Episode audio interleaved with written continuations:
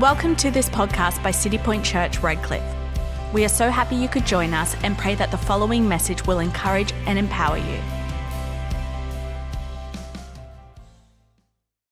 This month we're talking about This Is Us, and um, this has in my head, I, I'm not sure about you, but in my head it's like a, an inventory of different l- music lyrics, and whenever I hear something, it's like I just start tracking. Um, so this is like a, a throwback to um, the Greatest Showman, the "This Is Me" sort of song, and um, I'm I'm not a, a woman with a beard, so I can't pull it off, but.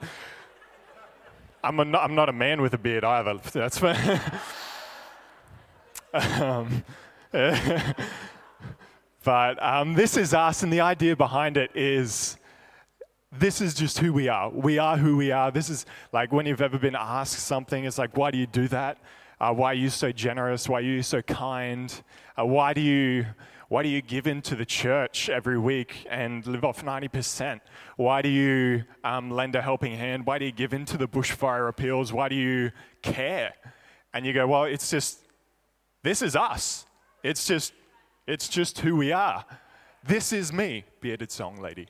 Um, but but um, it's such an exciting idea of being, we are the church. It's not just the pastors, it's not just the leaders, it's actually every single individual. And Pastor Jared brought out the doll houses a couple of weeks ago and illustrated the expansion as people grasp the vision that Jesus imparted into us and saying, Come be a part of my mission. And as we grow as individuals, we see more people come into the kingdom, more people come to in our, into our church. They then get discipled, get a fire inside them to disciple other people. And it's that snowball effect that my wife was talking about. And it's just so exciting that this is who we are. We are influential. We are an international organization that influences people through Jesus Christ. We're seeing transformation come to their lives.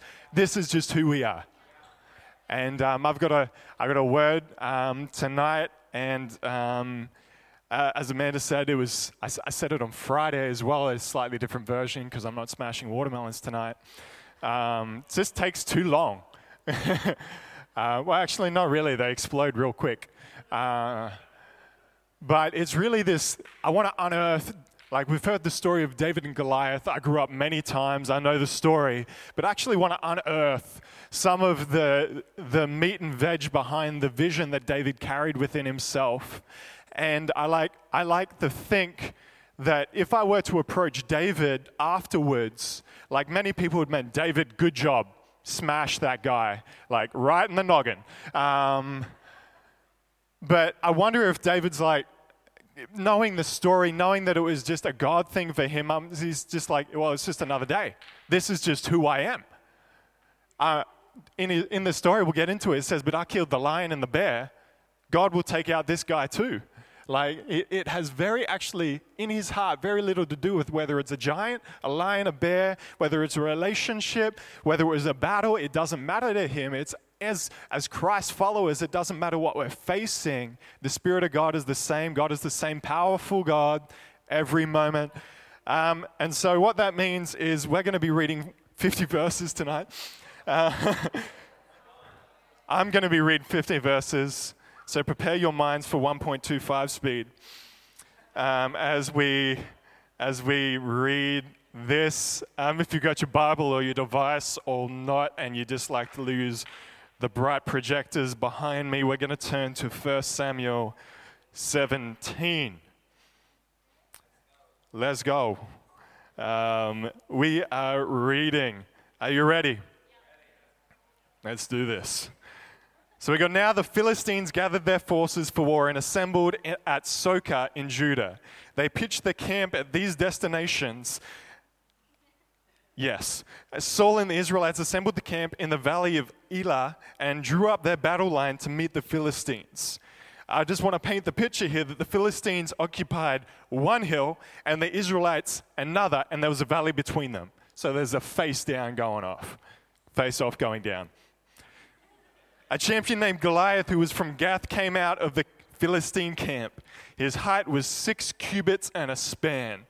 Now, I'm not sure how you're familiar with the metric system, but that's not in it. Um, so that's approximately uh, a nine foot So, pretty much, this guy's big. He had a bronze helmet on his head, which was the, the strongest metal at the time, very expensive, and wore a coat of scaled armor of bronze weighing 5,000 shekels. On his legs, he wore um, bronze greaves, a bronze javelin was slung on his back, and his spear shaft was like that of a weaver's rod. I have many weaver's rods at home. And his iron point weighed 600 shekels. His bronze shield bearer went ahead of him. Here we go. That's painting the picture. Now we're getting into the dialogue. Goliath stood and shouted at the ranks of Israel Why do you come out and line up for battle? Am I not a Philistine? And are you not the servants of Saul? Choose a man, any man, and have him come down to me. If he is able to fight and kill me, we will become your subjects. But if I overcome him and kill him, you will become our subjects and serve us. Then the Philistine said this Today I defy the armies of Israel. Give me a man, let us fight each other. Then, on hearing the Philistines' words, Saul and the Israelites were dismayed and terrified. Now we're going to hit 1.25 speed, so stay with me. Early in the morning, David went to the flock, left the flock in the care of the shepherd, loaded up and set out as Jesse had directed. He reached the camp as the army was going out to the battle positions, shouting the war cry. Israel and the Philistines were drawing up their lines to face each other. David left his things with the keeper of the supplies and ran to the battle lines to ask how his brothers were. Good move. As he was talking with his brothers, so David had not yet heard Goliath. Goliath, the Philistine champion, came out from Gath, uh, or champion from Gath, stepped out of his lines and shouted his usual defiance. And David heard it. What a fun this that very line, and David heard it, changes the entire story. Whenever the Israelites saw the man, they fled from him in great fear. Now, the Israelites had been saying, Do you see how this man keeps coming out? He comes to defy Israel. The king will great, give great wealth to the man who kills him, kills him. He will also give him his daughter in marriage and will exempt his family from the taxes in Israel. Marriage and money, good deal. David asked the man standing near him, What will be done for the man who kills the Philistine? Removes this disgrace from Israel. Who is this uncircumcised Philistine? Burn! That he should defy the armies of the living God. Now let's point out the armies of the living God. The Philistine came out, the Goliath came out to defy the armies of Israel. But David noted that he came out to defy the armies of the living God. Key note. They repeated to him, and they'd been saying and, um, and told him, This is what we, will be done for the man. Now, Eliab, David's oldest brother, this David's already anointed as king, and Eliab has been rejected as king. He should have been king by standards. He's the oldest, he has the inheritance. So here is Eliab now coming up to his younger brother, who he doesn't like a lot right now because he was rejected when he was an accepted. And so we get this context now. And Eliab's oldest brother heard him speaking with the man. He burned with anger at him and asked, Why have you come down here and with whom do you leave those few sheep? That is a shot at David in the wilderness. I know how conceited you are and how wicked your heart is. You came down only to watch the battle. What have I done? said David. Can't I even speak? Then he turned away to someone else and brought up the same matter. Skipping down to 32, David said to Saul, Let no one lose heart on the account of the Philistine. Your servant will go and fight him. Saul replied, You were not able to go up and fight the Philistine or go up against the Philistine and fight him. You are only a young man, and he's been a warrior since his youth. I love that Pastor Carolina found that so ironic because the Philistine had been fighting since he was young, but Saul was not letting David fight since he was young. And David said to Saul, Your servant has been keeping his father's sheep. When a lion or a bear came and carried off a sheep, I went after it, struck it, and rescued the sheep from its mouth. When it turned on me, I seized it by the hair and struck it and killed it. Your servant has killed both lion and bear. The uncircumcised Philistine will be like one of them because he has defied the armies of the living God. The Lord has rescued me from the paw of the lion and the paw of the bear, and will rescue me from the hand of the Philistine. Saul said to David, Go, and the Lord be with you. Pretty much I got nothing. Verse 41 Meanwhile, the Philistine with his shield banner went out in front of him, kept coming closer to David. He looked David over and saw that he was little more than a boy, glowing with health and handsome, and he despised him. And he said to David, Am I a dog that you come against me with sticks? And the Philistine cursed David with his, by his gods. Come here, he said, and I'll give your flesh to the birds and the wild animals. Here's, here's, here's David's about to lay it down. David said to the Philistine, You come against me with sword and spear and javelin, but I come against you in the name of the Lord Almighty, the God of the armies of Israel, whom you have defiled. The day the Lord, this day, the Lord will deliver you into my hands, and I will strike you down and cut off your head. This very day, I will give the carcasses of the Philistine army to the birds and the wild animals, and the whole world will know that there's a God in Israel. All those gathered here will know that it is not by sword or by the spear that the Lord saves, for the battle is the Lord's, and he will give all into our hands. As the Philistine moved closer to him, David ran quickly, attacking the battle line to meet him. Reaching into his bag, he took out a stone, slung it, and struck the Philistine on the forehead. The stone sank deep into his forehead, and he fell face on the ground. So David triumphed over the Philistine with the sling and the stone. Without a word, sword in his hand, he struck down the Philistine and killed him. David ran and stood over him, took the Philistine's own sword, drew it from the sheath, and killed him, cutting off his head. Mad. When the Philistines saw that their hero was dead, they turned and ran. If you're taking notes tonight, the title of my message is I Will Not Settle. Subtitle Redefining Faith. Lord Father, I just thank you for this opportunity for us to hear your word. Father, I pray that hearts would be open tonight, your spirit would be moving tonight. Father, I pray you'd stir within us a discontentment against the things we've accepted as normal, but you have called to change. Father, would we stand against the armies defying you, the lies defying you, and see victory through Jesus Christ? Father, we thank you for 2020. Amen. Good stuff. Good stuff. So I just bought a car. Um, it's new to me, it's not new to the world because depreciation sucks. Um, um, so we just bought a new red, sexy i30. And um, we, uh, it's a great little car. It doesn't have cruise control, which is a mystery to me. Um, I miss cruise control. It's okay though, I'll get it.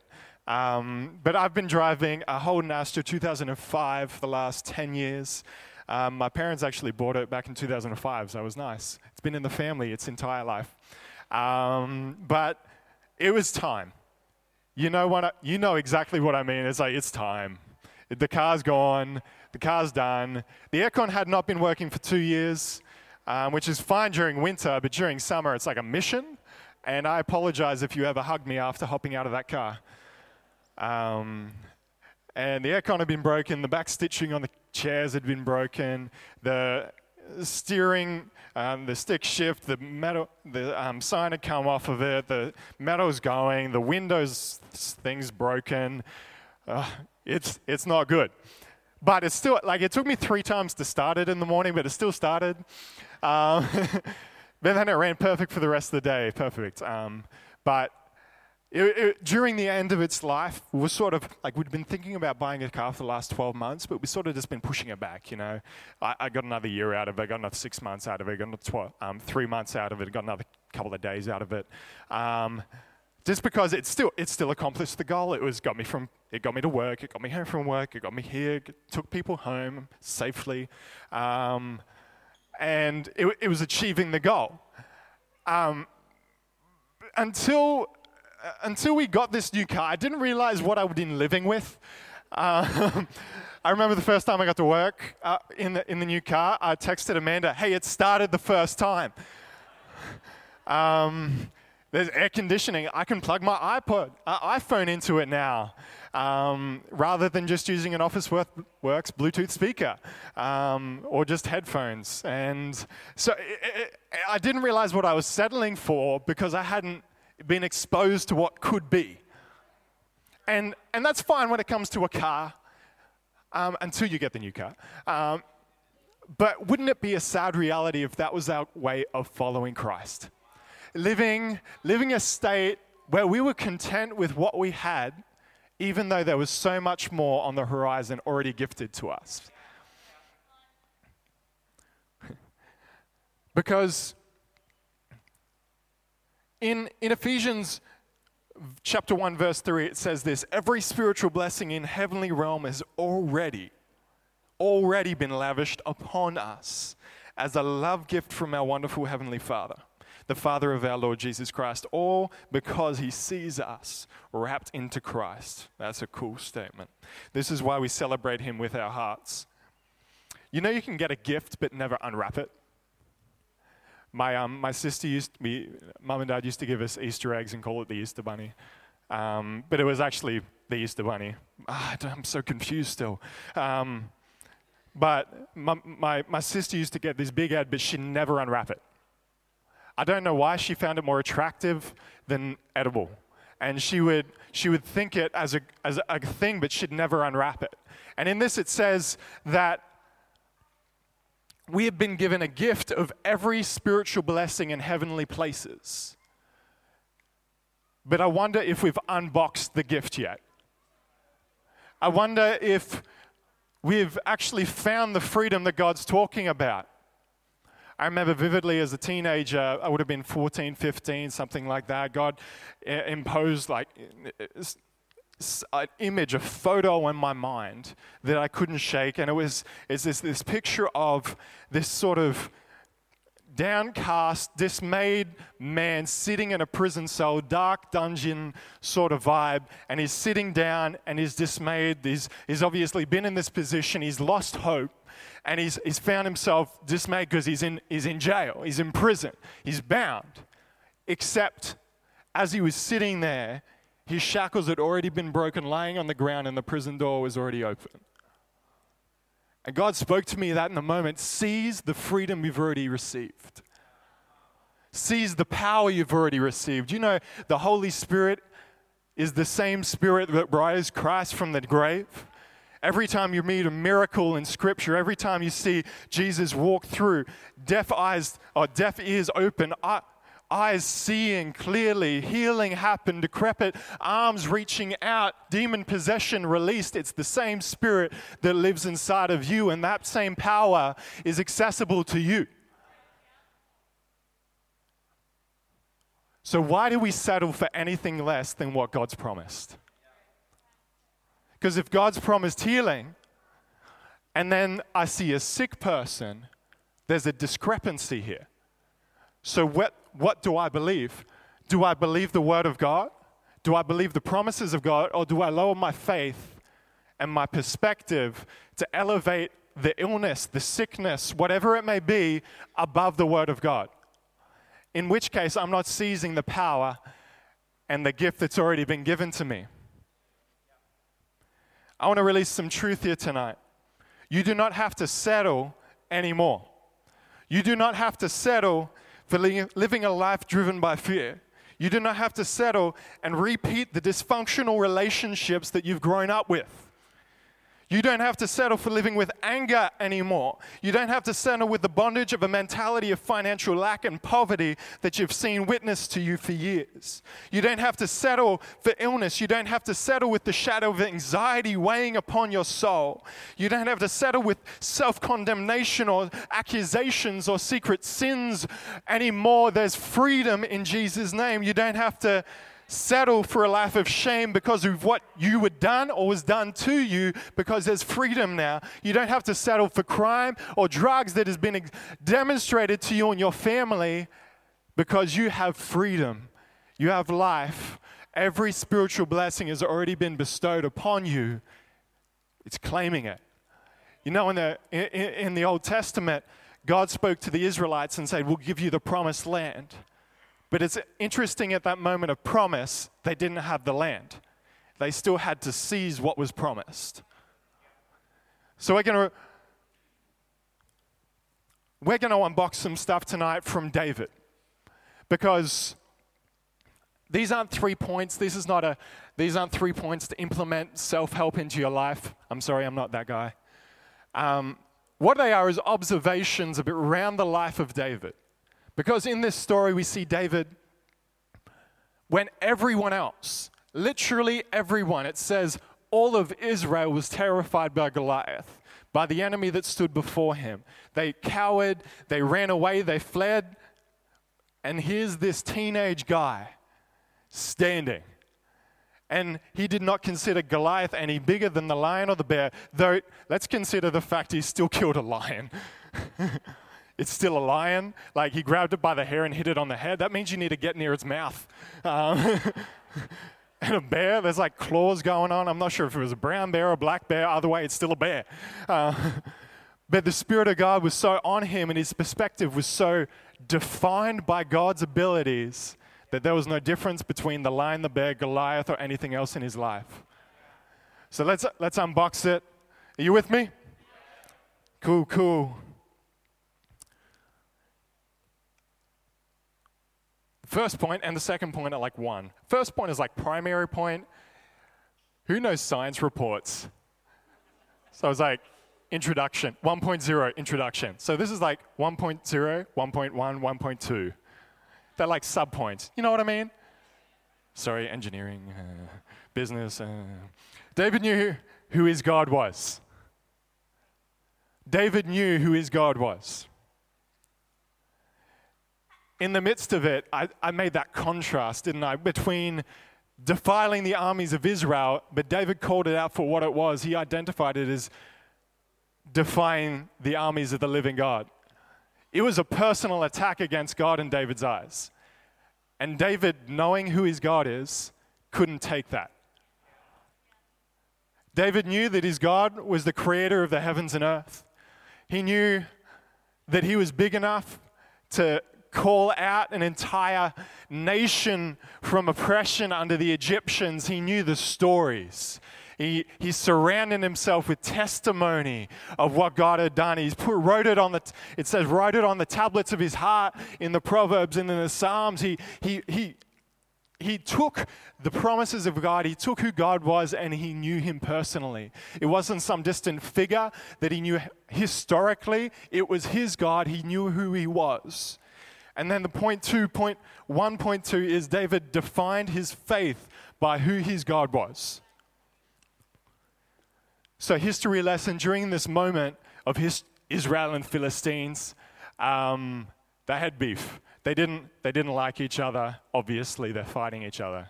Um, but the Philistines were a big group of people. There are lots of armies. Um, there was a previous account where it was like sand on the seashore was that of their army. I have encountered sand, but that's a lot of people. And so we see this oppression.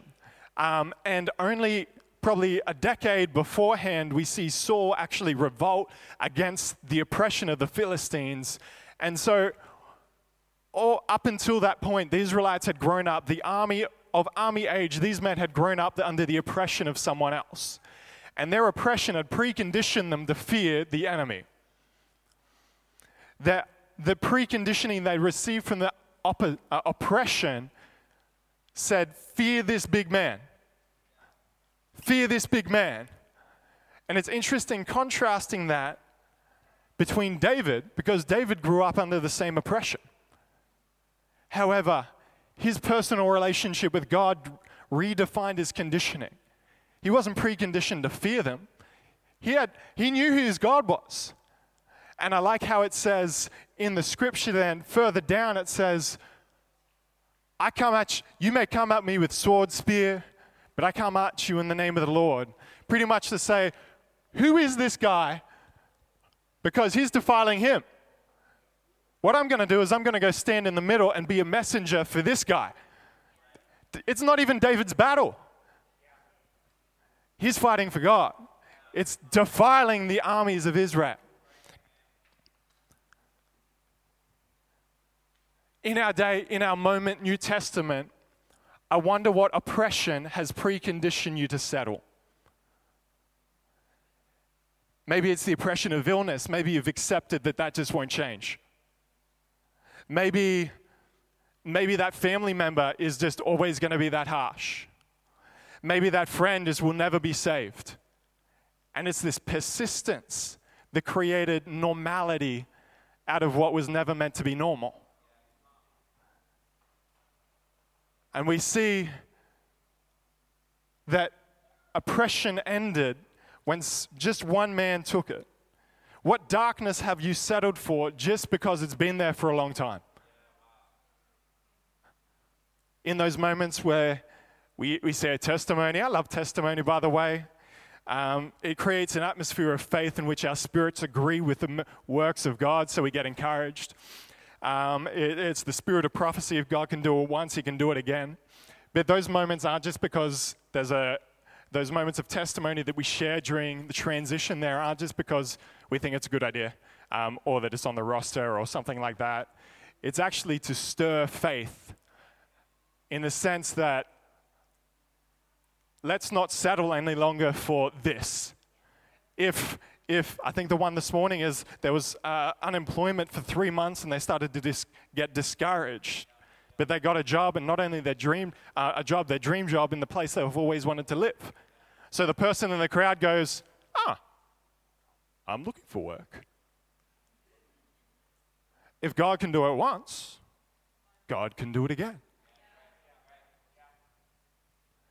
And we see this transition here. So I wonder how many much darkness you've settled for in your life, family members, whatever that may be, just because it's been persistent. I want to stand for family members. I want to stand for friends. I want to stand against the principalities of darkness. I like this quote from Smith Wigglesworth. It says this There is nothing impossible with God all the impossibilities with us when we measure our God by the limitations of our unbelief. You could say it another way when our faith is slow, solely defined by God and His power, we free ourselves from the binds of our own limitations. Don't let anything define your perspective of reality but the word and the promises of God. What words are you letting speak louder to you is it the worry? Is it the pressure? Is it all these pressure, all these things? Or are you releasing the power of God in your life because you choose His word, His promises, and His power? I will not settle any longer for a region wrapped up and bound in a lack of in a lack mindset. I will not settle any longer for domestic abuse. I will not settle any longer for anxiety. When we pray, when our young people pray at youth, it releases something of this, releases freedom into their, because they believe the word. We say a lot that, hey, you, uh, older generation, pray for the youth. Hey, why don't you go find a youth and get prayed for? Because they're releasing something powerful.